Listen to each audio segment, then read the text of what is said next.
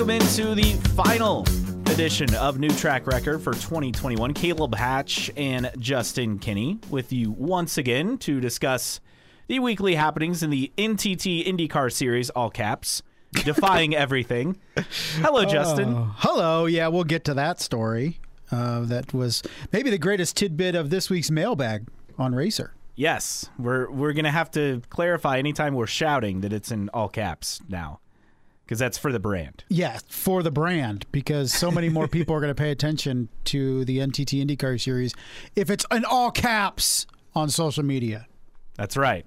Well, plenty to discuss this week on this episode. We had a lot of driver announcements come down as we're recording this uh, Wednesday night. A lot of driver announcements coming in. David Malukas with uh, HMD Motorsports and Dale Coyne Racing. Another few acronyms onto that. Uh, officially confirmed multi-year deal, which I found intriguing. Uh, multi-year deal for Malukas, the rookie. He'll replace Ed Jones in the 18 car, teaming up with Takuma Sato, and that partnership with Rick Ware Racing on the other machine. Dale Coyne Racing has their lineup set before Christmas. It's a miracle. Uh, other news: Jimmie Johnson confirmed for not just the Indy 500, but the full season. Bit of a surprise, but then again, we should have seen this coming. James Hinchcliffe out of full-time IndyCar competition. Pato O'Ward completes his F1 test, and unfortunately, we lost another legend with Al Unser Sr. passing late last week. So let's dive into the driver news first. David Malukas coming in as a rookie. I, I feel like this is perhaps one of the more unheralded rookies coming in uh, to IndyCar that I don't feel like we know a whole lot about. We know a lot about Kyle Kirkwood and a lot of hype surrounding him, but Malukas gave him a great fight last season in Lights, and it almost seems like we're kind of underselling his his talent level. A little bit. I feel that he's uh, he's proven himself in Indy Lights to the tune of you know what seven wins last year, runner up finish in the points. But I think he, he he at least to some people and maybe even including me, he has this negative connotation because we feel like his dad is a big part of his ascension into IndyCar because of the family business, because mm-hmm. of the financial um, kick that his father can put in. So, fair or not, I feel like he's more judged based on that right now. But I hope he's able to come into the series next year, find himself, and and be a good competitor. But I feel like he's one of those guys that I wonder would he be in an IndyCar seat if he didn't bring a fat check? And I know you can say that about quite a few guys, but I would say the same thing about those guys as I am David Malukas. I would say this to counter that. You know, he did two years of lights. There was obvious progress. Sixth in the championship in 2019. Obviously, there were no Indy Lights contestant in 2020 due to the pandemic. 2021 comes back, like you said, wins seven races, finished second in the points. Obvious development there. And, you know, HMD Motorsports has become, you know, up there competing with Andretti Autosport as far as having the most cars in Indy Lights. And then now they're stepping up to partner with David for obvious reasons for his IndyCar ride, but also partnering in IndyCar with the team. Could be a future IndyCar operation on their own, as we've seen teams kind of come and do. And that could be a possibility, one would think, in 2023 for Vasser Sullivan to go on their own uh, after leaving Dale Coyne Racing, you know, this offseason. But uh, to me, the talent level is clearly there. And yes, w- would he be there without the funding from HMD, which is what it's like a trucking company, yes. right? Yep. You know, would he be there? I, I don't know, but he has it. He's winning races. I mean, he's not a scrub. And I think the rookie class is really intriguing to me because you have Kirkwood, you have Maluka, Malukas, Devlin DeFrancesco, uh, all from Indy Lights. You throw in, uh, who am I forgetting here? Well, what? Let's go through the rookie class here. Oh, You Callum Ilott and Christian DeFrancesco. Lundgaard. Yeah, so you're a solid five strong right now. So there's a lot of depth there in different disciplines. You know, three from Indy Lights, two coming over from Europe with experience, you know, on the, the European ladder, the F2, F3, that that sort of thing. I think there's a lot of depth, and this will really be a, a healthy competition. Whereas last year, it wasn't much, but Grosjean made it more intriguing than you would have guessed based on his performance closing out the season. But McLaughlin able to, to hang on. I, I think, though, with Malukas, I think we're probably underselling him quite a bit. With Devlin DeFrancesco, maybe by the end of the year, I'll feel like he can. Eh, eh, by end of the year, I mean 2022 season. He'll be getting up to speed, but it just it feels like a year too early there. Little bit, I feel. But when we, you look at this five person rookie class as we sit right now, Caleb, Kirkwood, DeFrancesco, Malukas, Ilott, Lundgaard, if you had to rank them in terms of not just next year, but I think in terms of brightest IndyCar future, and maybe we're not ranking them one through five, but at least you had to guarantee you had to say the top two. Who are you looking at, and and not necessarily the best drivers, because I think we can look at you know Callum Ilott maybe that would eventually get a shot overseas or whatever. But who do you feel has longevity in the IndyCar series out of these five? So I would say Ilott and Lundgaard come in with the most talent, but like you said, I, I think Lundgaard having raced in F two, I, I'm not sold on the fact that he's going to want to stay in IndyCar long term. He's probably still hoping for an F1 seat. I don't know if that's going to happen. Same with Ilott. I mean, I, I feel like it's kind of a slim shot at best now. But I mean, long term, Kirkwood is the guy, right? Yeah, And then after that, it feels like a toss up between Malukas and I guess Lundgaard because of the equipment he's in now. If he has a successful first season, you would think an extension's there and, and he sticks around. Yeah, I would agree. Um, I I, f- I feel like I, I'm I- maybe I'm judging too much on on one race for Christian Lundgaard, but I think I like I liked what we saw last year, right? Yeah, I mean, fast six qualifying Yeah, job in his I first outing is Yeah, very impressive. Uh, there's a lot of hype around Ilott for sure. Uh, I, I think it, DeFrancesco and Malukas to me are probably that bottom two for me. Not necessarily hating on their abilities, but I think there's just a lot of excitement around those other three. Yeah, I think I mean Kirkwood. This is kind of the every couple years we get a guy who's kind of got that it factor. We we saw it with Colton Herta and Pato O'Ward in the same year a few years ago. This is kind of the next guy in line after that to to be at that level. Um, after that, it just it feels like there's a big drop off though. I feel like it is too. Yeah, um, but I think in terms of the of the driver in the big best situation to succeed, I mean, is it DeFrancesco? Well, yeah, I mean he's got the the best ride. Uh, uh, you could argue. Does he? I mean, it's that fourth. Yeah, that's true. That fourth Andretti's been a mess, and we'll, we'll get to that uh, in, in a bit. Talking about Hinch. What's better, the fourth Andretti right now, or the second RLL car, or third, depending if yeah, you're depending putting on Harvey you or. define it. I or mean. I would say the Rahal car is better right now. yeah, I would agree. I didn't feel like there was a drop off in that team last season when they ran Ferrucci or Lundgaard or, or Askew in any of the races, right? I mean, that was never discussed. What's the better ride, the lone Juncos Hollinger car or the Foyt car?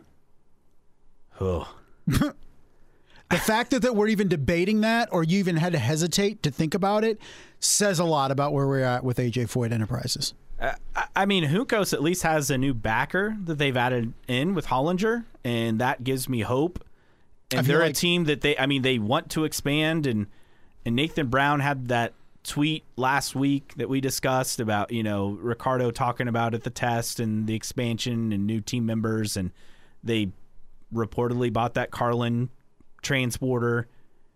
I mean that that's a team that seems to be back on the rise with Foyt. I mean, do they add a third car full time? It's been discussed. We haven't seen anything happen. I mean, if the funding's there from Rocket, obviously you do it. Um, if the other entries are indeed fully funding, which I don't really have doubts that they're not fully funded because Kellett is back, and then Kirkwood will have Rocket plus the money he brings from winning Indy Lights. So I mean, the, the healthy funding there, I guess, is my Right. point. But I think also that we something we need to look at too is here we are in mid December, and there are some seats that still need to be filled.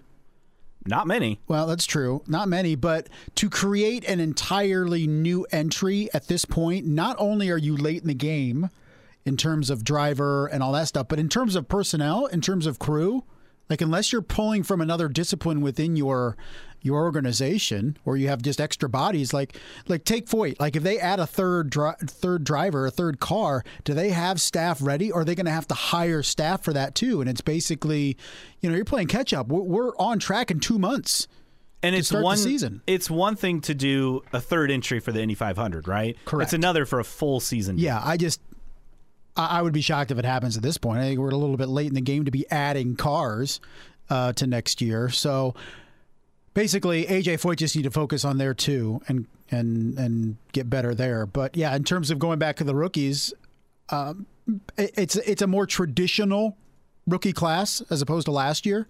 Very abnormal last year, but I think there's definitely uh, some talent in there. And when you look at Foyt and you look at DeCoin and you look at uh, Rahal, Letterman, Lanigan in particular, they're really trying to find that next generation of driver that's going to propel them uh, going forward. And you know, Kyle Kirkwood probably only a one and done before he goes to Andretti, but Ilott trying to or Juncos Hollinger trying to build around Ilott. All these teams trying to find that next Alex Palou, that next Colton Herta, that next Pato O'Ward. And um, I feel like you can make a case for any of these guys. I don't think there's there's definitely not one where you're just saying there's absolutely no way it's going to work out. Yeah, I mean they, they all bring a level of talent and or funding, a lot of them both, to the table that makes you think, okay, these aren't one and done guys who come in and they they won Indy Lights, they have no budget, and we'll, we'll see what happens after that. I mean, we unfortunately saw that a couple of times, you know, where guys would run a full season and that was basically it. Spencer Pigot seemed like you know that kind of happened to him, um, but it seems like there's more depth here, and and we'll see how this plays out. But this is a very intriguing rookie class. Maybe not the the name factor like you mentioned that we had last year with a Supercars champion, uh, one of the all-time great NASCAR drivers, and a former F1 driver who you know had a solid career in F1 until you know the last couple seasons there with Haas but still, I think there's a lot of intrigue. And I think, you know, one of those guys who was a rookie last year, transitioning to, to another news story that I'll admit I was slightly surprised on this one. But Jimmie Johnson running not just the Indy 500, but the full season in the NTT IndyCar Series, all caps, next year. Uh, that includes Carvana sponsorship for every race weekend, with the exception of Iowa. That will be the American Legion on the car for the doubleheader there. And um, this is this is welcome news. I don't I don't think we expected this. We should have because IndyCar Deep Throat told us all along he'll be full time in 2022, and here we are. I feel like this made just too much sense. It was the worst kept secret. I've mentioned it before in terms of the lead up to this. Like it's going to happen, at least with the 500. I felt like everything would happen the entire season because if you're going to race the 500, why not race the others? Why not race the others? Why not race Texas in March to get your feet wet in terms of an oval uh, with traffic and stuff? And then after the 500, like, well, if you've done those two, why don't you just do Iowa?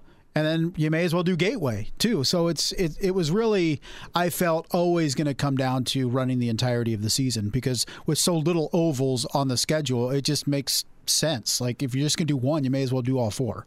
You know, that's a good point about Texas. It's it's easy for me to forget. I forgot this. Texas comes before Indy again this year, and they're going to have an oval race again before Indy because that's something that's really important to Roger Penske. I think just for what a kind of a development and to see where guys are at. Well, I've always I've always been of the belief that in particularly with aero and not aero electronics, but like aero, aerodynamics and all that stuff, mm-hmm. like when they're and maybe this hasn't been the case the last couple years, but in terms of when you make big aero changes or even prospective minor aero changes to help or affect the 500, I really feel like you benefit from having an oval before that, especially a high speed oval like Texas, to really kind of test things out.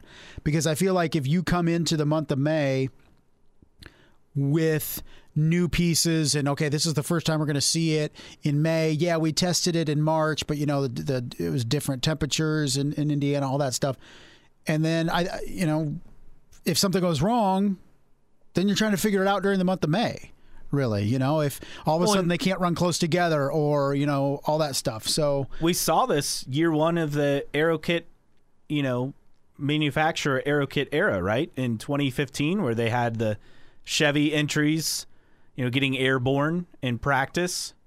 So, I mean, your point is valid, talking about needing that evaluation period. yeah, absolutely. So, I feel it behooves the series. I'd much rather have a oval before the 500 than not. The problem is finding an oval to run at because long term, I don't think Texas Motor Speedway is going to be there. So, what does this mean for Tony Kanaan? Uh, according to the Indy Star, uh, Nat Newell on the write up, since Nathan Brown taking some vacation time off, uh, says a Chip Ganassi racing official told Indy Star the team would have an announcement on Kanaan's role with the team in the near future. So, uh, I would assume this comes, what, before Christmas, right after Christmas? I would think so. Yeah. Do you think he just runs the Indy 500? Do you think he'll still run the other oval races? I feel it's just a 500 at this point. I I don't would think agree. Ganassi has the infrastructure to run. And I know we just said, well, it's not that much more if you just run the the uh, 500 as opposed to all four ovals. But I feel in this respect, running five cars at five different events, basically with two races at, at Iowa, uh, that's a lot. And with Kanaan, I mean, he brings Bryant, 7 Eleven. I'm not sure what else as far as sponsorships go. You know, to be honest, I just I don't know what you gain from running TK at Texas and Iowa and Gateway. To be honest, I, I just don't feel like other than the Indy has he proven to be competitive enough to compete for wins there. And I think if the answer is no, then I don't think you stretch your resources out to run five there. Have we seen Ganassi run five cars? I I really cannot recall a time. You know, Did they add like a fifth when they had four I don't. full time? I can't think of a time they did. I, I guess let's see. I'm kind of looking through quickly when so I they don't- ran four 2011 12 13 uh 14 and then in 15 Sage Karam ran a partial schedule with Saavedra filling in the gaps. Saavedra ran at Indy. Yeah, so they ran five in, in 2015. Saavedra was the fifth car. So they've done it. Yeah, they've done it, uh, but I don't think it's I don't think it's something that Chip wants to do. No, no, I, I don't think so. And, and running five cars at Indy, where everything is, is covered and paid for, is different from running a fifth entry at select events. Right. So yeah, I, I I doubt they'll run him. You know the other oval races, which is kind of a bummer because I think that's fans. You know go to those tracks, especially Gateway in Iowa. I feel like he has a legitimate shot to win in that equipment. Yeah, absolutely. I would agree. So Jimmie Johnson, full time. Are we expecting much better results in, in year two now? I mean, Uh, I, I felt like he improved so much throughout the season, and I get that I'm I'm soft and I was always apologizing for his results, but by that third. Felt like the 18th IMS road course race at the end of the year. He had a good good result and was competitive. Let me preface this by saying I like that Jimmie Johnson's in the IndyCar series. I think it's cool. I've always liked Jimmie. I think he's a great guy. He's a great ambassador for the sport. And he's brought some eyeballs to IndyCar that otherwise would not give it a second look. But until I see him mixing it up with relevant drivers toward the you know front half of the grid, I'm going to doubt that he's ever going to be anything other than uh, a back. I don't say a back marker, but a guy in the back of the field. To be honest, Do you Um, think on the ovals he will be more competitive? Because I think he will be. I don't know because it's going to be a learning experience this year for him on the ovals. Like the the racecraft is there, I guess, is what I would say. Compared to the road courses, he's having to learn that plus learn the car. Whereas true, the ovals, I mean, the car, if if the setup's solid, that's not so much an issue. He has the oval racecraft, but I still think, there's a you're you're learning a lot even on ovals in terms of how the car handles and how it runs in traffic and what you can do and what you can't do. He's never raced open wheel and on an oval, let alone Texas, let alone Indy. Gateway, Iowa. These are all going to be brand new experiences for him. You know, Indy, you can say, okay, he's got you know a test and a couple tests and a week of practice to get acclimated, but um, you know, Texas, there's not going to be much time. He had a test there. That was his. I know, test. but in terms of traffic, in terms Yes. of you know uh, how the carb reacts and behaves, I think it's going to be a learning experience for him this year, much like it was last year in the road and street courses. So, I mean, long story short, I'm not expecting much out of out of uh, Jimmie Johnson in year two. I feel if he can have a couple top 15s, that would be good progress for me. Um, but until I see it, uh, it's tough to really buy in. And you know what? The, the field's not getting any easier. I mean, it's only becoming deeper heading into 2022, you know? Okay, so points finish. You think he is top 20 or better or 21st through 25th or 26th depending on, you know, if we get another entry. What are we saying full time? 25? Yeah, 26? 25 or 26. Uh, no, I don't think he's higher than 20th. Okay. I, I think he's 20th or higher. I Okay.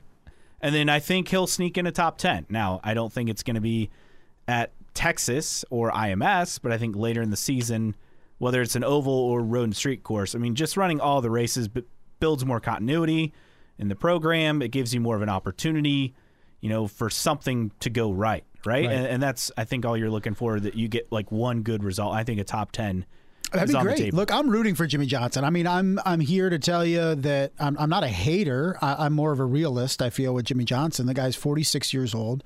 Uh, his best racing days are behind him. Um, he raced, uh, you know, almost 700 races in his Cup career over 20 years.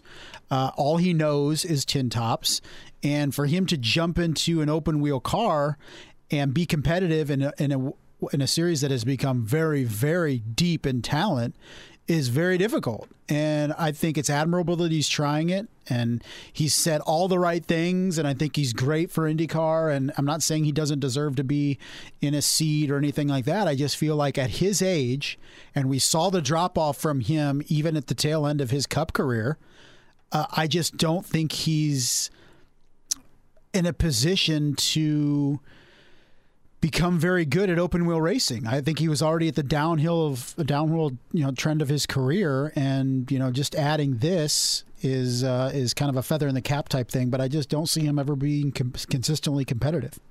I will say this: having him and Romain Grosjean in IndyCar last year was clearly at the track noticeable how many fans they bring to the table. I think Grosjean made a lot of fans based on Drive to Survive. I think Johnson brought in a lot of fans because a lot of the merch that I saw at tracks were centered around those two drivers. It seemed like everywhere you looked, someone had a Carvana hat or jersey on or a purple Nurtec shirt on for Grosjean. So having either or both of those guys be successful will be a huge boon to IndyCar. You know what's interesting is when you look at Jimmie Johnson and his career uh, since 2013, which was his sixth Cup championship. Went a couple years that were lean there in terms of points 11th and 10th and 14 and 15. Came back and won the title in 16 and then was 10th in 17 with three wins. And that was it. So 18 and 19 finished 14th and 18th, didn't have a win. Um, and even 20 didn't have a win uh, and was 18th in points. So very un Jimmie Johnson like those final three years in Cup, right? And nothing really changed. He was still with Hendrick. Um, you know, the longtime relationship with Chad Knaus went away, but other than that, he was the same Jimmie in the same equipment in the same competitive team. But you could see the talent slipping. You could see age catching up with him, and unfortunately, it's in my opinion, it's carried over to IndyCar. I'm just hopeful that he can get a decent result so he'll want to stick around after next season. I, I look. I like I said, I'm rooting for Jimmie Johnson, and I hope he proves me wrong. Most definitely, and I'm gonna. I'm excited he's doing the full season. Absolutely. One guy who will not be doing the full season. Nice segue, Justin. Good job. You, you teed that up for Yeah, me. you know, very unplanned. Yes. Just like everything on this podcast, right? Absolutely. James Hinchcliffe will not be competing in the full 2022 NTT IndyCar Series all caps season. It, it's too fun. It's Gonna be I- the I- running joke all yes. of 2022. I mean, Look, it- and, and here's the thing. Like, we're gonna get to more of it, but like, would you do it? I wouldn't do it. No. What are they going to do? Who cares? Like, he just look stupid. just tag him on social media, right? Yeah, absolutely. So anyway, we'll get we'll get to that in a bit. It's much, much easier. Hinchcliffe uh, posted a note on social media saying he's moving out of full time IndyCar competition. Now, that does not mean, and I think this is obvious, that he won't run select races. I would think he'll at least try to put together a ride for the Indy 500 for next year, maybe even Toronto as well. We could see him in sports cars. I'm sure that's a possibility. Um, he did like something for Formula E, right? When they came up to Canada, like a promo, or I don't, I don't remember what it was. He did something for it though. So obviously, everyone's thinking, okay, he'll be in the broadcast booth for 2022 with NBC Sports. And while I think yes, that is a strong possibility, they just haven't announced it yet. I'm still not 100% convinced that's the case. it seems the natural thing for Hinch, but I don't know. Um, I think the fire's still there to race. I would agree. Look, everybody was kind of all over. You know, we, you and I mentioned this too. Is just because James Hinchcliffe announces that he's stepping away from full time driving doesn't mean he that was his decision. It basically came down to nobody was putting him in a seat full time. So Hinch comes out and says, "Yeah, I'm, I'm backing away from full time racing." But if somebody would have offered him something, he would definitely be in a seat full time. So Yes. Yeah, but you know that goes without saying. But I just felt like it was kind of comedic as people were falling over themselves to say, "Oh no, Hinch is gone." Blah blah blah. Like there- nobody, nobody was putting him in a seat. the You- market was not there There- for a full time seat. Now, I will say this: it's it's not like Hinch ran out of talent. I think that's something that people just assume.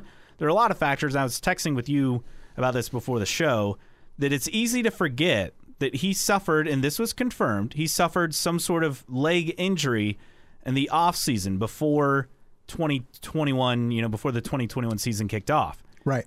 And that's been confirmed. We don't know what. You know, I think a lot of reports say it was a broken leg. Uh, that was uh, what a ski or snowboard deal, but It was again not for- confirmed. I feel that's important. Your legs are important when Yes. you're pushing pedals. So Um, we didn't see him put together a good result until what Nashville when he Yeah. got that podium. I mean, that was his only That's- podium. I think it was his only top ten. later in the season, much later in the season, and you know, you look at you know you mentioned you look at his, his season. Yeah, that was his only top ten finish. His best result before that was a 14th at Detroit two. So I mean that kind of tells you that kind of set him back quite a bit. In that car, we're not convinced that it's that great of a ride, right? Correct. It seems to be the the buy ride. Zach Veach got the funding from Gainbridge for that seat, and then they shifted that funding to Colton Herta uh, for last season moving forward. Now we have uh, Hinchcliffe who had it this past year, came with the Genesys funding, then Capstone carried over. Now we have Devlin DeFrancesco, which I'm not even sure what sponsors he's going to have, but I know his dad is the CEO of some company, right? Uh, like Jones Soda is connected Yeah, to him. another another uh, dad that has money.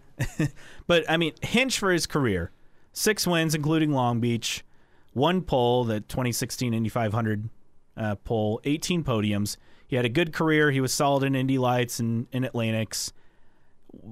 Rookie of the year for IndyCar in 2011. Good career. Um, he took advantage of an era at Andretti back in 2012 through 14. His first stint there, they had really good cars, really good machines, and were very competitive with Chevy and then Honda Power that that last year. Went went to Schmidt, won some races, but kind of mixed results. Came back to Andretti, obviously didn't pan out. Do you think we see him in the 500 next year? Yeah, I feel like he'll get a ride uh, somewhere. But um, when we're comparing careers, in terms of James Hinchcliffe, you look at it, has the same amount of career wins as Graham Rahal. Okay. Takuma Sato, although that's a big asterisk because he's won the Indy 500 twice, and Colton Herta. Now, granted, Herta a lot younger. Now Rahal has more poles, right? I mean, he's got what three or four. I think so. Although they feel like it, but it was 20 years ago comparatively to how how Graham Rahal qualifies now. But um, I, I just I, I don't know uh, what the history books will say about James Hinchcliffe. You know, 25 years ago. Um, good driver, not great driver. Great personality. How far did his personality take him past performances on track? Did he buy himself more opportunities over his career due to his personality. And that's not shortchanging him in, ever, in whatsoever because if it worked, it worked. I would say it bottom up to this past season, and that's where you know you you couldn't look away from the results. So you know, over what eleven years, 161 races. Um, you know, a, a pretty solid career um, for James Hinchcliffe. I, you know, I think when you look at him in terms of close calls, um, obviously the big wreck uh, at Indianapolis. Um, what was that? Six, 2016? 15, 15, and 16, the and 16 won 500 the pole. pole. Uh, but also uh, being hit by debris in 2014 at the GP, Yep. which could have been bad. And was that where he was knocked unconscious that race? Yes. So, uh, wasn't it like a spring? He got hit from. St- was it uh, Justin Wilson's car? Something happened. Yeah. And thankfully, it was on Holman Boulevard, so it's a straightaway, and it, he just kind of decelerated. Like it wasn't like there was a lot of contact. He decelerated down the straight and came to a stop. That was that was pretty scary. Yeah, it was. I mean, you know, if if you know he passes out with his foot on the accelerator or something, you know, that could have ended a lot worse. But I think James Hinchcliffe is a great ambassador for IndyCar. Um, I think he's got a great personality. I just don't know how he fits in that booth. Um, I, I don't know. I mean, he- he's got a borderline goofy, and is he going to be separated enough from that paddock? And we mentioned this last week in terms of being able to be fair and harsh when need be, uh, and you know, tell it like it is.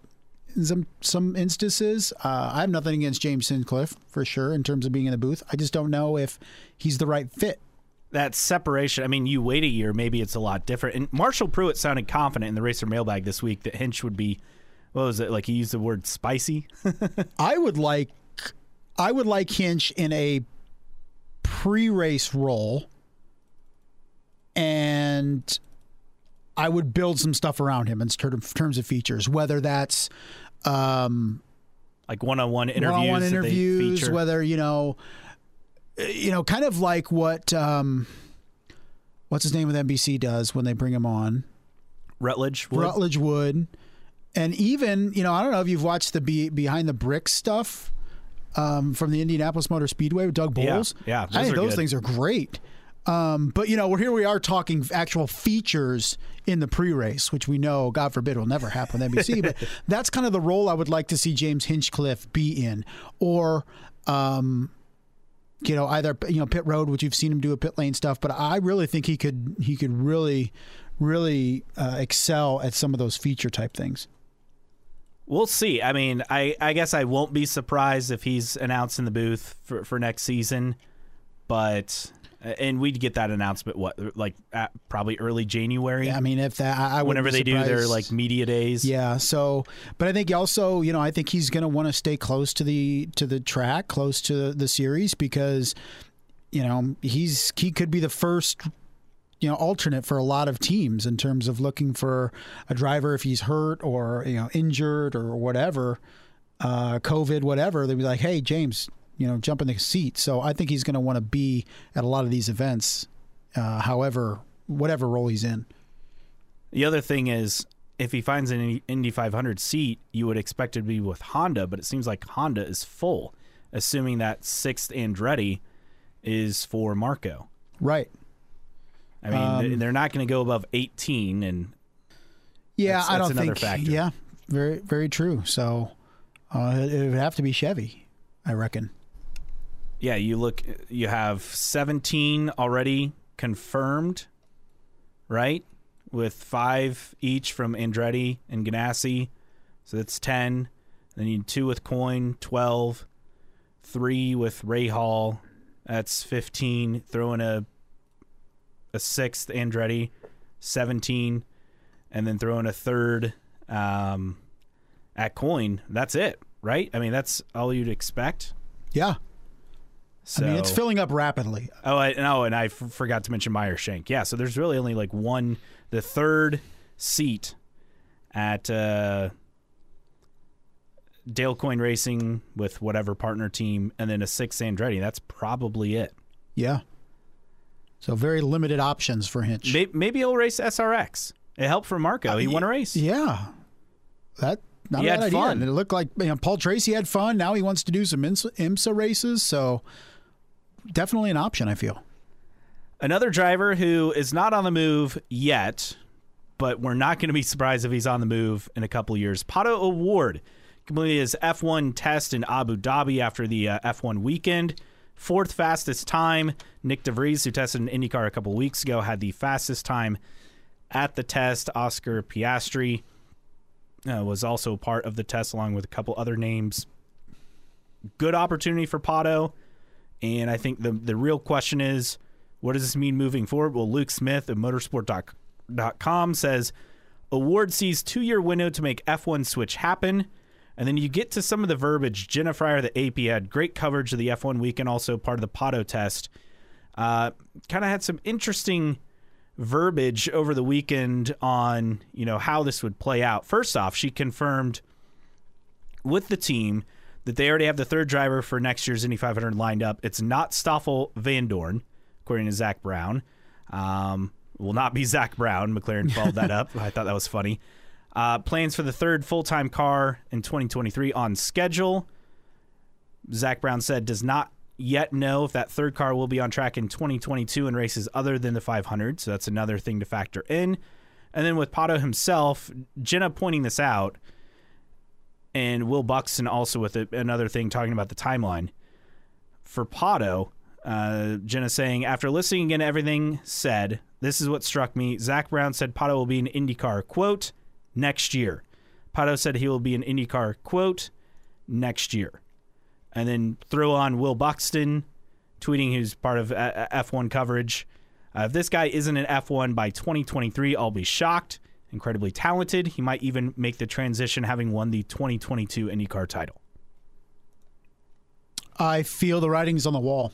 Right? I, I That's the exact phrase I, I would have said. Pato O'Ward is in his final year for now in IndyCar. I mean, Yes. what we, of course, all of us know about Formula One, it is a revolving door of drivers unless you are uh, the best of the best, right? So, Pato O'Ward at 22 years old is going to race one final year in IndyCar for right now for 2022. Go over, have his fun in Formula One. Maybe he's two and done. Maybe he's seven and done.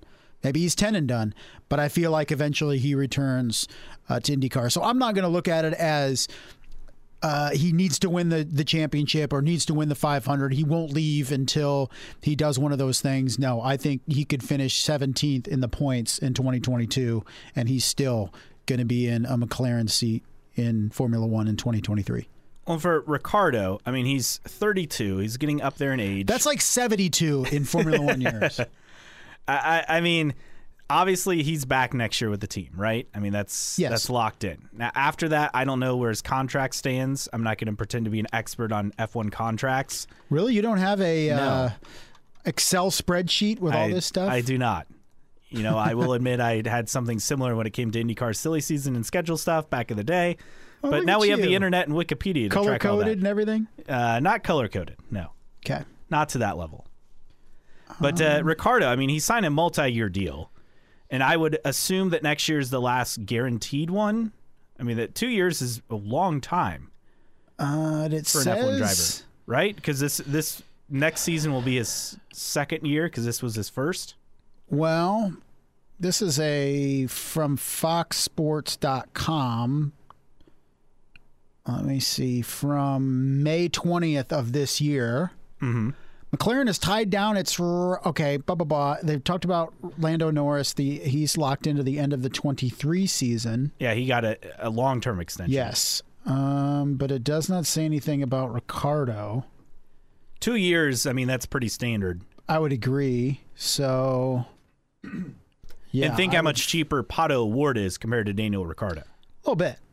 A lot cheaper. Definitely. And I mean, Ricciardo, I mean, early in the season, there was even discussion about, I don't know if they were going to get rid of him or not, but just he wasn't living up to the expectations of McLaren in that seat. I feel like as the season went on, uh, he proved a little better, but Um, you know, I don't even know where he finished in the points. Did he finish in the top ten in points? Ricciardo? Yeah, I I couldn't tell He you. You won a race. that's true. He did win a race. You won a race. Um, uh, finished eighth. So yeah, he bounced back pretty good. I, I would, I would feel that um, you know next year is probably it for Daniel Ricciardo unless something absolutely crazy happens. And even if it does, even if he proves um, You mean for McLaren? right, for I think McLaren. he'll be an F one. Yeah, yeah, yeah. I think you know he could come out next year and, and have a gangbusters year, but still be second fiddle to Lando Norris in that team. So I feel like regardless of what happens next year, Daniel, Daniel Ricciardo will move on from McLaren, maybe as a one driver with somebody else, if anything.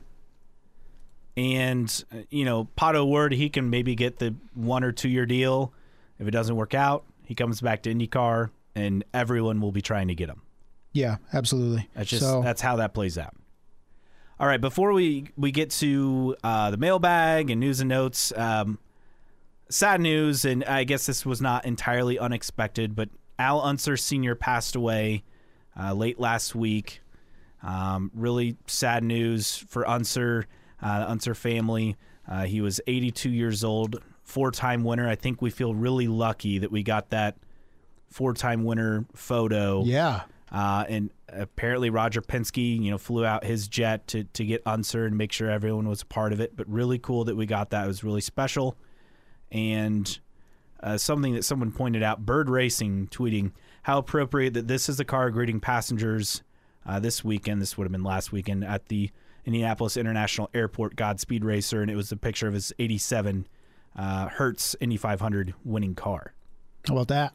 really really cool and you know al unser senior before my time um, but do you kind of have any memories of him justin as a race car driver Not much in terms of in the seat. You know, my early days of watching the Indianapolis 500, I remember him being part of the broadcasts a lot. That's kind of where the majority of my personal memories come from Al Unser Sr. But he was part of the broadcast a little bit, yeah, uh, here and there. Um, but because we all know bob Bobby, yeah, but uh, Senior did some some here or there, I think. So, um, and just kind of being that go to in terms of um, you know he was always around in the paddock, so remember a lot of interviews and stuff with him. But you kind of look at it now, and it really puts it in perspective that we just lost our first four time winner. And you look at AJ, who's 86, and Rick, who's still you know really active, obviously with Team Penske and stuff, but he's 70. Um, I feel like the um, these guys, you know, seemingly invincible, winning four times, yet three of the four are 70 or older. And it's, uh, it's hard to believe I feel like you know importance is is huge because in terms of getting a fourth, not just to add to that you know prestigious list, but also because you know these guys aren't going to be around forever, and we've already lost one. And AJ at eighty six, you know, knowing him, he'll live to till he's like one hundred and how many how many of his nine lives has he used up by I don't now know. uh, you know, Rick, see, see, you know, he's he's still popping around and, and good, but um, none of them are getting any younger. That's for sure. But uh, to be able to uh, to get all four of those guys together was was absolutely awesome. All right. With that, uh, we, we'd love for you to interact with us. You can find us at newtrackrecordpodcast.com. While you're there, please uh, sign up for our email list so you never miss an episode. You can find us on social media. Our Twitter handle is IndyCar Podcast. On Facebook, like us, just search for New Track Record. You can email us as well, newtrackrecordpodcast at gmail.com. And of course, uh, follow us for free on your favorite podcasting platforms Apple Podcasts, Spotify, or wherever you find your podcasts, all for free. Okay, Justin, with that, time for the mailbag, and we do have plenty to get to. Once you put again. out some d- interesting uh, questions that people were very receptive to. Well, well thank you. Yes. I, I did my best. That's all I ask. We had a lot of people arguing on Twitter over the Paul Tracy news. People arguing on Twitter? Yeah. No. Impossible. but uh, first tweet this from NK Harden. I'm calling it now for the first time ever. Coyne will bring back both 2022 drivers for 2023. Well, so far, we expect one of them to already be back with Malukas signing that multi year deal. Yeah. Sato, I, I think as long as he wants to race and is competitive, they'll take him. Da- absolutely. And I know that's only a one year deal, but if Sato comes out and proves some things and wants to come back for another year, absolutely. Dale Coyne will bring him back. B Wilson underscore 27 tweets us double for you guys, wing picks as requested. Blue Hogan wing means likely a JJ Leto contact remnant. That is hilarious. That picture was saw that. great. Yeah, absolutely. Great job. Uh, this from Jamin T14. Uh, Masi has to feel like a dad on a cross country trip with a back seat full of crybaby toddlers arguing radio ban for team bosses, which aren't they doing? For this is in regards to F1. I believe they're doing that. Right. Um, I, I guess I don't feel bad for Masi because of the. I think the call he made was the wrong call. Yeah. but um, it it cannot get. It's not an easy job when everybody is complaining about something all the time. If it's not Mercedes, then it's Red Bull. If it's not Mercedes and Red Bull, then it's Ferrari. If it's not those three, then somebody else is complaining. Like it's incessant, and I I can't imagine being in that position. But that said, he made the wrong call at Abu Dhabi. You know, I'm just glad that all the arguing and bickering is over. Oh wait, Is it's it? not. No, not at all. And you knew that's how it was going to go. You know, no matter who won that, the other side was going to have an issue somewhere. And unfortunately, Masi opened himself up to great criticism because of the way he called that race. yeah, he, he didn't help himself. Absolutely not. All season they, they were they're over regulating everything. It's called gravel traps. It fixes everything. Yes. I, I like. I just uh, you, you knew it was going to be controversial, but you know that sells. Just ask NASCAR, right? Yeah, we had the the Netflix F1 season finale. You know, Oh yeah, essentially. writes itself for sure. And um, you know, this isn't a Max versus Lewis thing. And you know, I was I was rooting for Lewis, but um, the call, I would agree that was a bad call, regardless of who won. But Well, I- and the the no call at the start of the race seemed ridiculous because Lewis gained a clear advantage by exiting, you know, off the the track, and they didn't make contact, and it just seemed like that was it. And it's like, okay, well, that's a that's a whimper. yeah, but that even then, I don't think that affected the race as much as the the last. well, no, part. no, I no, no, mean- definitely not. So, but you know, I mean, Lewis had opportunities to pit. His team didn't pit him. yeah, that was a bad call, but um, yeah, Just- overall. Complete mess. It- It's, uh, I mean, put Beaux Barfield or or PT in charge next year. Why not? Thankfully, uh, half the paddock doesn't even really know, or fans don't know Kyle Novak's name, the IndyCar race director. That's a like it good to stay thing. that way. Yes, absolutely. All right, other responses on F1. Uh, you tweeted only thing that would have made the F1 finale more exciting would have been double points. No, wait, triple points. yeah, uh, we, points. We, we know that from experience. Poet Shevchenko said 500 points for winning, so you can proclaim Max won the F1 500, and said nothing against Verstappen. but what a mess! It was entertaining, but it was a mess. It was. All right, posted a poll. What is your IndyCar Christmas wish? 65% said third OEM, 28% said Milwaukee, Cleveland, Michigan, 7% said international races. No one voted other, uh, but uh, Indy Nathan replied third OEM solves a lot of problems. It's pretty crucial. Yeah, I think we'd agree. Nick J. Fletcher says Ed Carpenter to get four unofficial timed laps in the Penske PC23 with a Mercedes pushrod V8 and qualifying trim around IMS. Does that Beautiful. count? Because that would be magic and it would shatter Arie's record. I mean, if- you have updated tires that they could, you know, adapt Yeah. to it, yeah, it would shatter the record. Vicky Lynn 26 says, I'm a little late on this, but I'm definitely in the Milwaukee, Cleveland, Michigan camp. Of course, so Uh, many of you are. Jordan underscore Willman.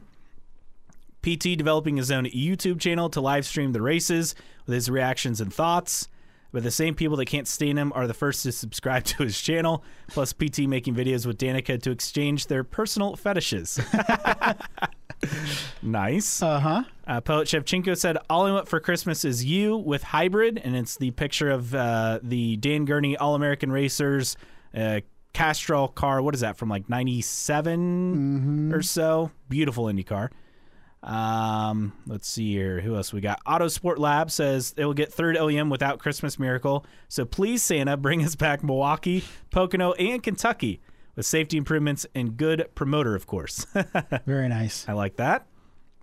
Uh, Mike underscore Joic uh, from our friends at Pit Lane Parlay. TV streaming ratings.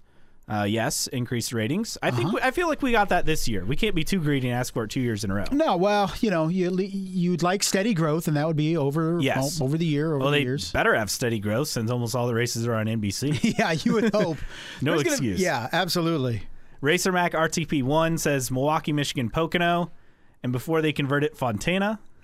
and, and then Zach C eight seven seven one said, "Don't remind me what they're doing to Auto Club." yeah, it's a shame.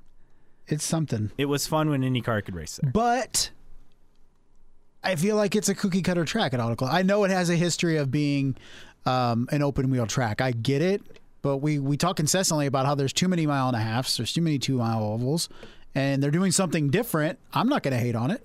I, see, I would say there's not too many two plus mile ovals.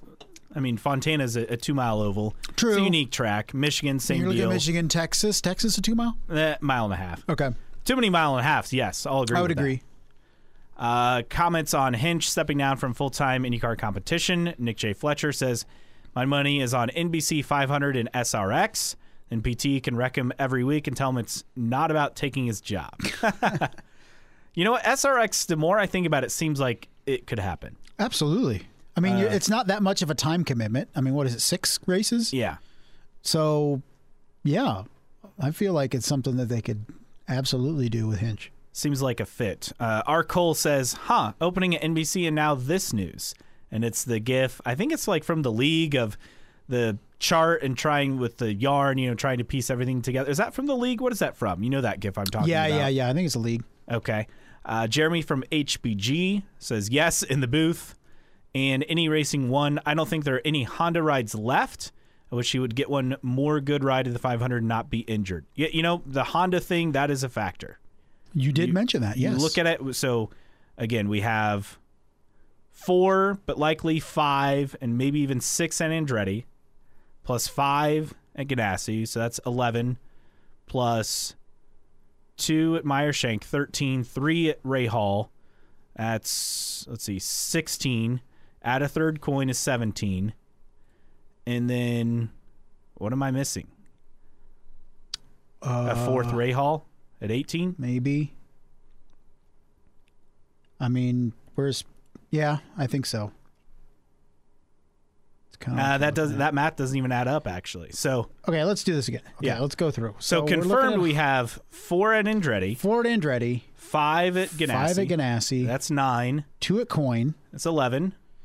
Uh, two at Meyer Shank, Thirteen. three at Rahal. So that's sixteen. So we'd expect two more at Andretti and that's it, or one more at Andretti and one more at Coyne. I feel like that's the most likely scenario. Yeah. When you look at Chevy, two at Foyt, two at Arrow, Mm-hmm. two at Dreyer and Reinbold, So that's six. two Ed Carpenter, three at Penske, Eleven plus one at one at Juncos. Juncos. That's 12, 12. plus 13 the third at Ed Carpenter, 14 the third at Arrow McLaren SP, and then 15 you would expect a third at Foyt. And then uh, let's see, Top Gun would be 16. And then who are we missing? What was that? Carlin, if they do anything. that could be one to two, and same with Juncos. Five. I mean, th- they're maxed out at 18, and you know, Yeah. Trackside Online basically had a thread last week saying the same thing. It's it's not going to be more than 18 for either. No, the most you're getting is 36 qualifiers. Yes, The most. that is is true. Okay, more thoughts, and this is on uh, Jimmie Johnson. Uh, Nick J. Fletcher said road course, street course, aero kit, but I'll assume that we're assuming it's all what we've been assuming. that on the the a tweet talking about the announcement that they made uh, Wednesday morning. Also said that Carvana is the third OEM with rotating power plants based on what's available in the most regionally local car vending machine. Have we got any update on the Indianapolis Carvana? No. Okay, because we were talking about that. Yes. Uh, it looked vacant to me. There were no cars in the uh, in the machine, so to speak. I didn't know if it was permanently closed or maybe they sold out of cars. I don't know. I didn't know if you had been down there since. Yeah, I I have not. Um, let's see, and then this from poet Shevchenko, um, pointing out, uh, happy to see these fellows back in the Road to Indy like their style in USF 2000 and Indy Pro 2000. Can always use more cars. Newman Wachs Racing is back. That's pretty exciting. That's cool. Now, what are we at? Are we at like 30 entries for Indy, Indy Lights now? Uh, Indy Lights, uh, we're probably approaching 15. 15 ish, yeah. And then we had a, a rant on PT. This from Alex Kane 33. Um, tagging IndyCar and NBC. After your decision to remove Paul Tracy from the broadcast booth, I will no longer be watching or subscribing to your platform. I'll be listening to every IndyCar race on IndyCar radio and using the IndyCar app. What a dumb decision. Hey, you know what? Stand up for, for what you believe. Hey, in. that's what you believe. I just it seems a little uh little severe for PT because I don't think they got rid of PT for any reason, whether it was his politics or what he posts or whatever. I feel like after SRX last year, PT wants to do more racing. Yes. And I don't think that they came were able to come to a deal but that would accommodate PT and what he wanted to do and the schedule. And I think that's it. So this is an IndyCar getting rid of him. I don't even think it's not NBC Sports getting rid of him. It's just amicably couldn't come to a a, a deal. He wanted a bigger racing schedule, like you said. They couldn't, you know, they didn't want to be as flexible with that, and that's where they're at. Yeah, I, I just I don't, I don't see any of the I don't know the vitriol and maliciousness on either side, let alone the the people on social media. I, I think you're just making too much out of what I feel is nothing here. All right, time for news and notes. Not a whole lot to get to here. Uh, the first thing PPG has been named the official paint and finishing supplier of IndyCar and IMS, plus the official sponsor of the Indy 500 qualifying weekend. So that's cool to see another historic name back. They it's going to be the people PPB PPG World Series here in a couple yeah, of years. Bet. PPG IndyCar World Series. That bring it back. Just Part everything two. 90s. Yes. PPG IndyCar World Series 2.0. Now they just need to go back to surfers. all in caps. Yes, all in caps. well, at least PPG's in caps, thankfully. Yeah. But yeah, go back to surfers. Go back to Vancouver. Get a race somewhere in Mexico. Race Oh. in Brazil. Newman Haas is back. Like it- it's, Yeah. it's all coming back. All, Yeah. all together. That's right. uh, speaking of events, uh, St. Pete now until December 24th, so Christmas Eve, you can get exclusive access to Firestone GP single day tickets. Uh, GPSTPete.com. Um, this ends December 24th at 8:59 p.m. I would assume Eastern time for that. So exclusive access, and then um, one of the other Green Savoree tracks. You can get Xfinity and IndyCar tickets for Portland. Uh, they have combo ticket packages starting at only $100. That offer ends December 24th at 5:59 p.m. Pacific time. PortlandGP.com slash holiday is the deal there. Uh, some TV news. Speaking of Australia, Stan Sport, which is a TV channel in Australia, they will have the IndyCar Series, the FIA World Rally Championship, and the FIA World Endurance Championship. Every race, every round, ad free, live, and on demand, only on Stan Sport. And apparently, this is a pretty big deal. Excellent. I mean, I couldn't tell you whether it's a good or bad deal, so our Australian friends will have to Yes, inform us whether this is or not. What I've seen via Twitter, via Australian fans, that this is actually a very big deal. Okay. Like, I don't know if this is like the ESPN of Australia or if it's the CBS Sports Network of Australia. like, I don't know. Big difference there. Yeah, Absolutely. Huge difference. Helio Castroneves, uh, the sculpture is is underway. In fact, it looks like it's almost done for his uh, fourth image on the Borg Warner. He posted some photos of that. And Adam Stern with a couple F1 related things. Uh, there's a deal in place between F1 and Austin for another five years that should be announced soon. That from Joe Saward, I think is how you say it. Then also uh, Saward reporting after Abu Dhabi, most folks went home, but some went off to Nevada, where a number of F1 execs went to work on closing a deal with the city of Las Vegas and to plan exactly where the racetrack could be. I got nothing. Yeah, I I really don't. I get that they want to expand in America, but it seems like they're jumping the gun, right? Well, before you even have a second race, you're looking to add a third race in the U.S. and and that's got to be the three's the most, right? Like, got to be done yes, three, they have to. right? Uh, I, I think part of the allure for me with Formula One is it's not in the United States. Uh, at least all races except one and two. I like year. watching, you know, the races. Wake up Sunday morning. I usually DVR and start watching Yeah. the race. You know, I may not always finish it right there. May catch it later that night or finish Monday night. I mean, that's the allure. It's something to watch in the morning. Once football season starts, and I'm not like a huge NFL guy by any by any chance, but once football season starts, you lose a lot of that audience. Absolutely, and that's why I think it's a great point because Formula One it fits in even now before the NFL starts on Sunday. You know That those eight, eight- nine, ten a.m. Yep. starts. You know, Perfect. Yeah, Eastern time starts. It's it is great. I just you know, I I'm probably in the minority for people, particularly with the people that uh, that Formula One Liberty Media are targeting with these additional races in the United States. But I just uh, you know give me. More exotic location. Yeah, like I, I don't care about Vegas. I don't care about Miami. I can turn on the TV and see Vegas and Miami anytime I want. Um, you know, give, give me a see- race in uh, Buenos Aires There you go. I mean, or South Africa. South Africa, Absolutely. I mean, or but that's not where the money is comparatively. But look, I'm I'm more interested in turning in to see the race at Baku and Imola and Singapore than I am Vegas. But you know, if you got big spenders with deep pockets that are willing to finance something like that, you know, that's where Liberty Liberty Media is going to go. So I don't necessarily blame them. I just it doesn't excite me. yeah. I mean, will I watch it? Of course I will. Yeah, I mean, I'll watch it. Yeah, for sure.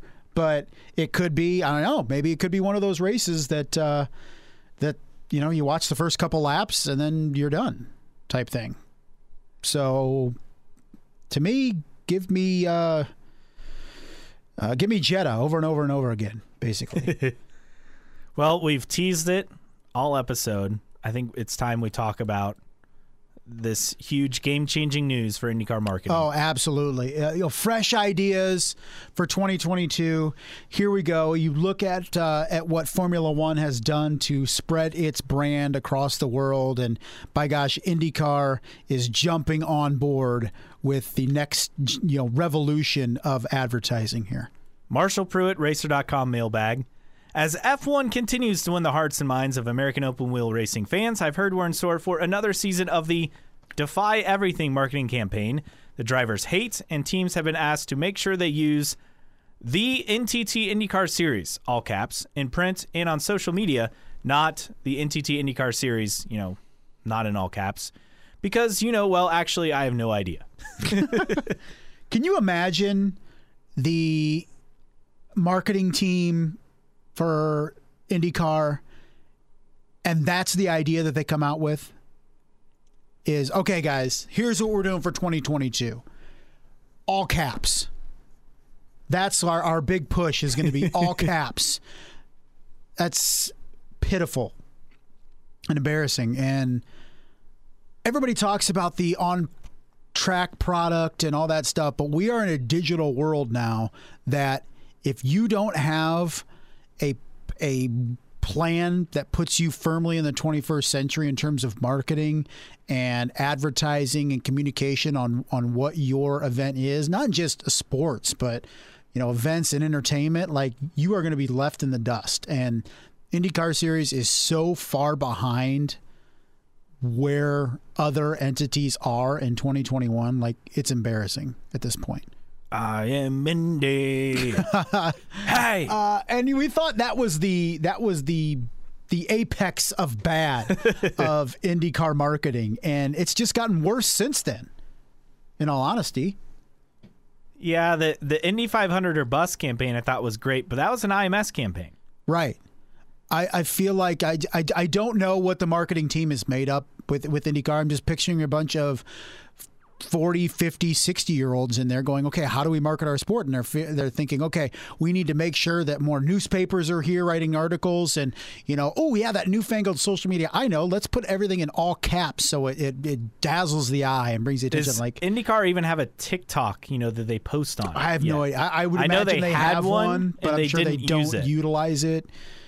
I, I just don't know if the if the leadership within the marketing and advertising team is just too old school, and they're you know the younger people aren't allowed to really, you know, adopt ideas. I, I don't know, but um, uh, I just it's it's rough. You just you, you need to find something else, and if that's the big marketing push for 2022, it's it's just embarrassing. The other bit out of the mailbag, this is not a surprise. Marshall basically poo pooing the idea that BMW uh, could become the third engine manufacturer for IndyCar simply because they made a big investment in IMSA with a factory GTD Pro effort uh, run by BMW Team RLL starting next year, and then a hybrid LMDH prototype effort with Rahal starting in 2023. I mean, that's a huge investment, especially the LMDH investment is a huge investment. So that basically takes BMW out of the running. One would think. at this point, but they could very easily be the fifth or sixth OEM in a couple years. Uh, oh man, that's just depressing. Anyway, there there are no tweets of the week, Justin. So the floor is yours for our the random floor is mine, huh? split era driver of the week, and this will be the final one of 2021. Yeah, we're gonna take a couple weeks off to recharge and hopefully have uh, 52 ish more drivers to highlight uh, in 2022. But do you remember Caleb Bill Tempero? Who? Bill Tempero, born in, in January 16th, 1944. This guy was born during World War II and owned and operated Tempero Racing in the 80s, early 80s, and competed in CART for two, three, four, four years. But then came back around in 1996, the first year of the Indy Racing League, with Tempero Geoffrey Racing in his four year old Buick V6. Wow. Lola, uh, failed to make the race at Walt Disney World. That was the first race of the Indy Racing League, correct? Yeah. Uh, he uh, he returned for the first time since 1984. He raced for uh, Alsup Racing and Jet Engineering in 1984. Did not qualify for Long Beach or Road America. Those were his only two attempts in 1984. And then went into, uh, let's see, Can Am Racing in the 80s. That was a big series back then. Yeah, but it was already kind of falling apart, I guess, in the mid 80s. Um, and here's something interesting Bill Tempero led an effort to create a new series called the American IndyCar Series. Ah, so I have heard of this, but I know very little about Yes. it. This is the fascinating thing uh, with Bill Tempero. Uh, it utilized used chassis and engine from the CART and, and IRL. Um, let's see. Let's see, Buddy Lazier, Jock Lazier, Robbie Unser, Johnny Unser found success in the American IndyCar Series.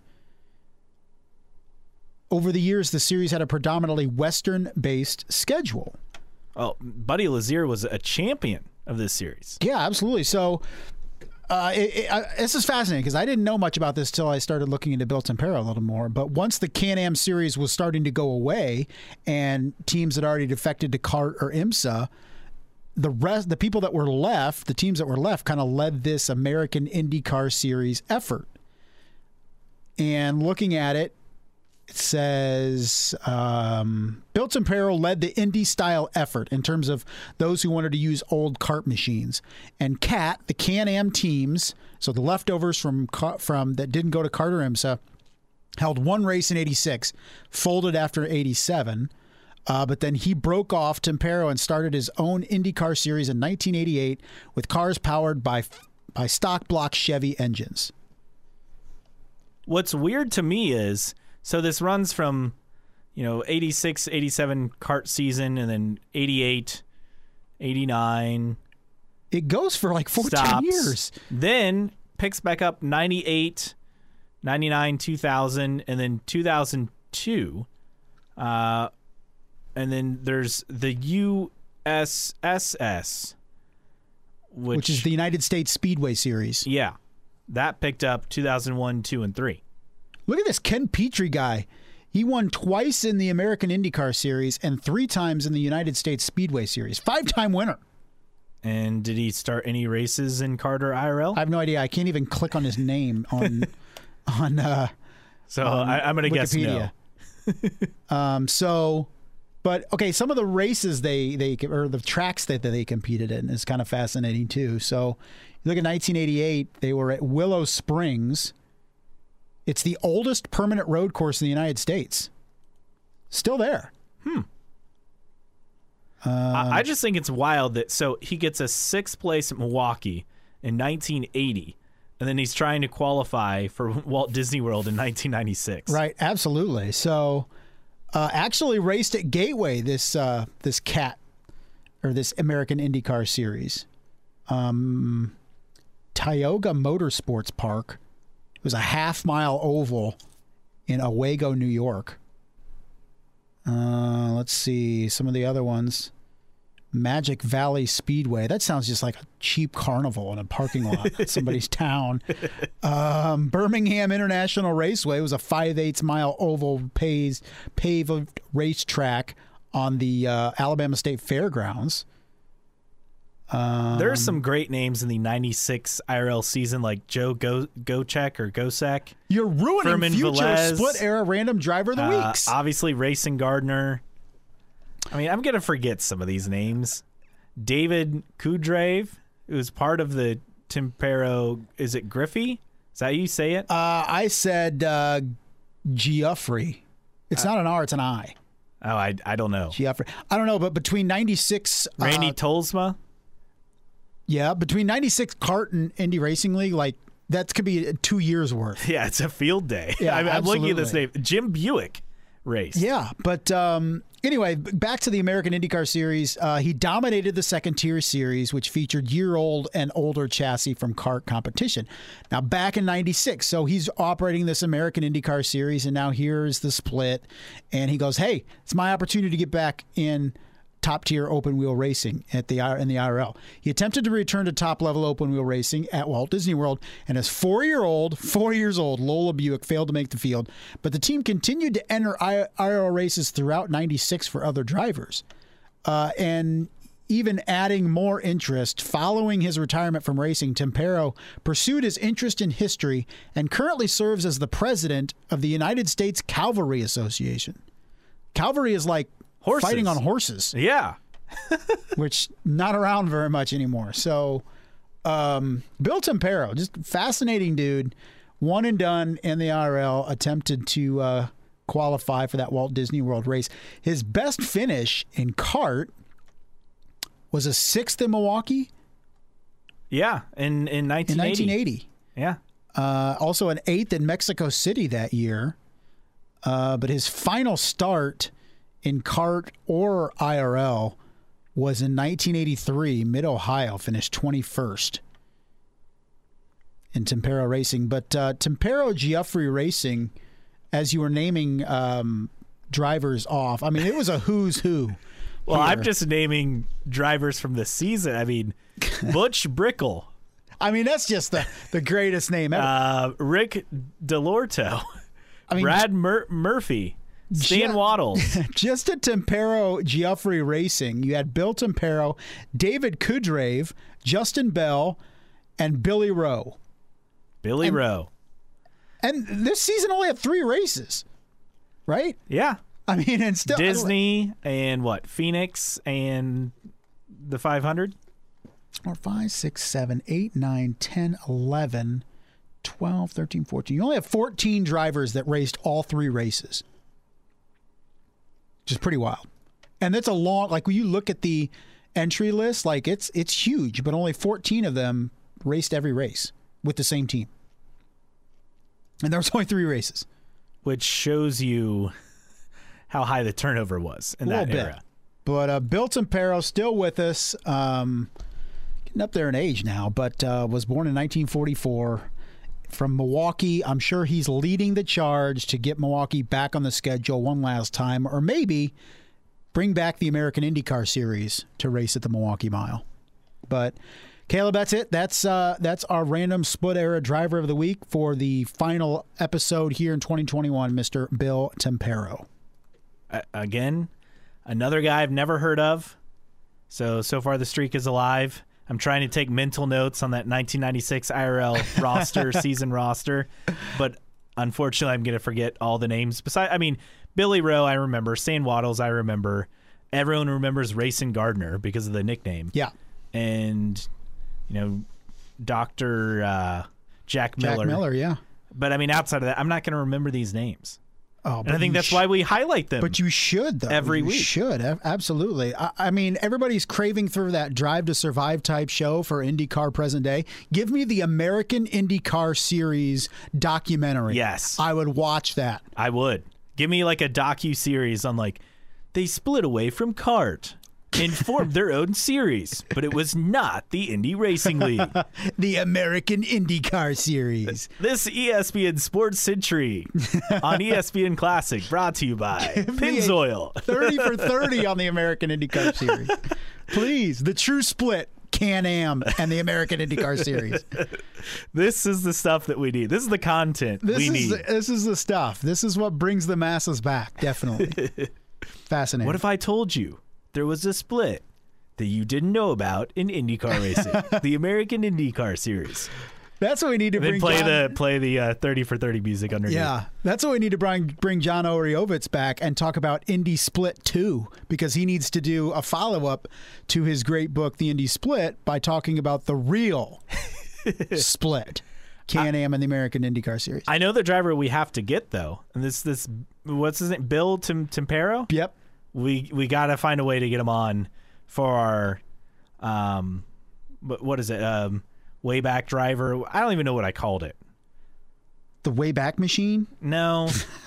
we We're just highlighting drivers from from the past. Oh, where are they now? Yeah. Yes, we, go. we gotta we gotta find a way to get him on Well, because that I would, be great. I would say track Tempero down on social media, but he's 77 years old, so I'm I'm guessing he doesn't have Twitter. But I'd like to learn more about the American IndyCar series. That seems like a interesting topic for the future. I think uh, for the for Dale Jr.'s series going to racetracks, he should do an entire season on old American IndyCar Series tracks. Give it to me. Was Texas uh, World Speedway one of them? I'm all in. No, even Texas World Speedway is like too well known for that. like, uh, it's crazy. Mountain View Motorsports Park in Mead, Colorado. Like most he of went these. to one in Pueblo. I've driven through Pueblo once. yes, I've been in Pueblo. Um, most of these don't even have Wikipedia pages. and not Mexico where there's an oval. We're talking about Yeah. Pueblo, Colorado. to be fair. Absolutely. uh, like Hawkeye Downs Speedway in Cedar Rapids, Iowa. Like, give it to me. I will like tell me all about that speedway, please. Race City Speedway in Calgary. Come on. It's They amazing. they race at Sanair as well. Yeah. In Quebec. So I mean, it's not like they just raced at these tracks that you've never heard of. yeah. It's probably what 50-50 split. Absolutely. Like once you get to the USSSSS, uh, they're starting to be more familiar ones. So they're getting going to uh, uh, the Ve- they did their Vegas Mo- Motor Speedway with the road course, Pikes Peak, uh, Firebird International Raceway in Chandler, Arizona. Click on this bad boy. Firebird, yeah. So that's where Ayrton Senna did his IndyCar test. Really? Yeah. Huh. Yeah, you're in right. Arizona, yeah, that's a legendary track. Wow. Tested a Penske car there, and was it ninety three? and then it has a numerous configurations at that wild. It's now called Wild Horse Pass Motorsports Park. Even cooler name. Yeah, right. Still there. Forget Phoenix. Let's go back to Firebird International Raceway. But um, Magic Valley Speedway, Sandia Motorsports Park, San Antonio Speedway. I mean, seriously, this is the series we need. Not just the series to return, but also like a Netflix series. I'm on board. Maybe like uh, SRX could go to some of these if Oh. they still exist. Oh man, sign me up. Seems like IndyCar needs to do some sort of short track event. Yeah, absolutely. Draw some fans. I mean, you got Hinch in. You Hey, these Marco, these same PT. drivers that you saw here tonight, you can see Sunday on NBC. Will that work? Is that Grass- marketing? Grassroots. Is that marketing? I like it. Oh man, we got that. That was a complete amazing tangent. for our Oh, random it's what driver a way to wrap up the year with that. Yes. Tell Yes. you what. the American IndyCar Series. I had no back. idea that was a thing until I started looking up Bill Tempero. I had I had heard of it, but I was confused and didn't really look into it more. I may have to kind of skim through Oreo's book to see if there's anything on that because it's such a weird footnote, you know, pre-split era. Absolutely. It's just uh it there's not much on Wikipedia on it, although it has, you know, results and everything for the years, but uh yeah, like fascinating, fascinating stuff that only a very few amount of people would be interested in. Yeah, like not even half our lis- listeners. Oh yeah, barely. I mean, most have already checked out, let's be honest. Probably. All right. Well, uh, with that, our final episode of 2021 ends with a bang, and we'll be back in uh, 2022. I'm sure we'll have plenty of IndyCar news to discuss. Uh, unless there's some breaking IndyCar news that is so big, uh, we'll, we'll do an emergency pod for that if necessary. But uh, this will be it for the year. And as always, thanks so much for listening to us, uh, making us a part of your commute or your time in the office or whatever. You know, if you're just bored and you turn us on so you can fall asleep, you know, whatever works, we'll take Whatever it. works. Thanks so much for listening throughout the year, and uh, we'll ba- be back with you in 2022. Yes. Happy holidays, everybody. Happy holidays for Justin Kinney. I am Caleb Hatch. Thanks for joining us once again on New Track Record Podcast.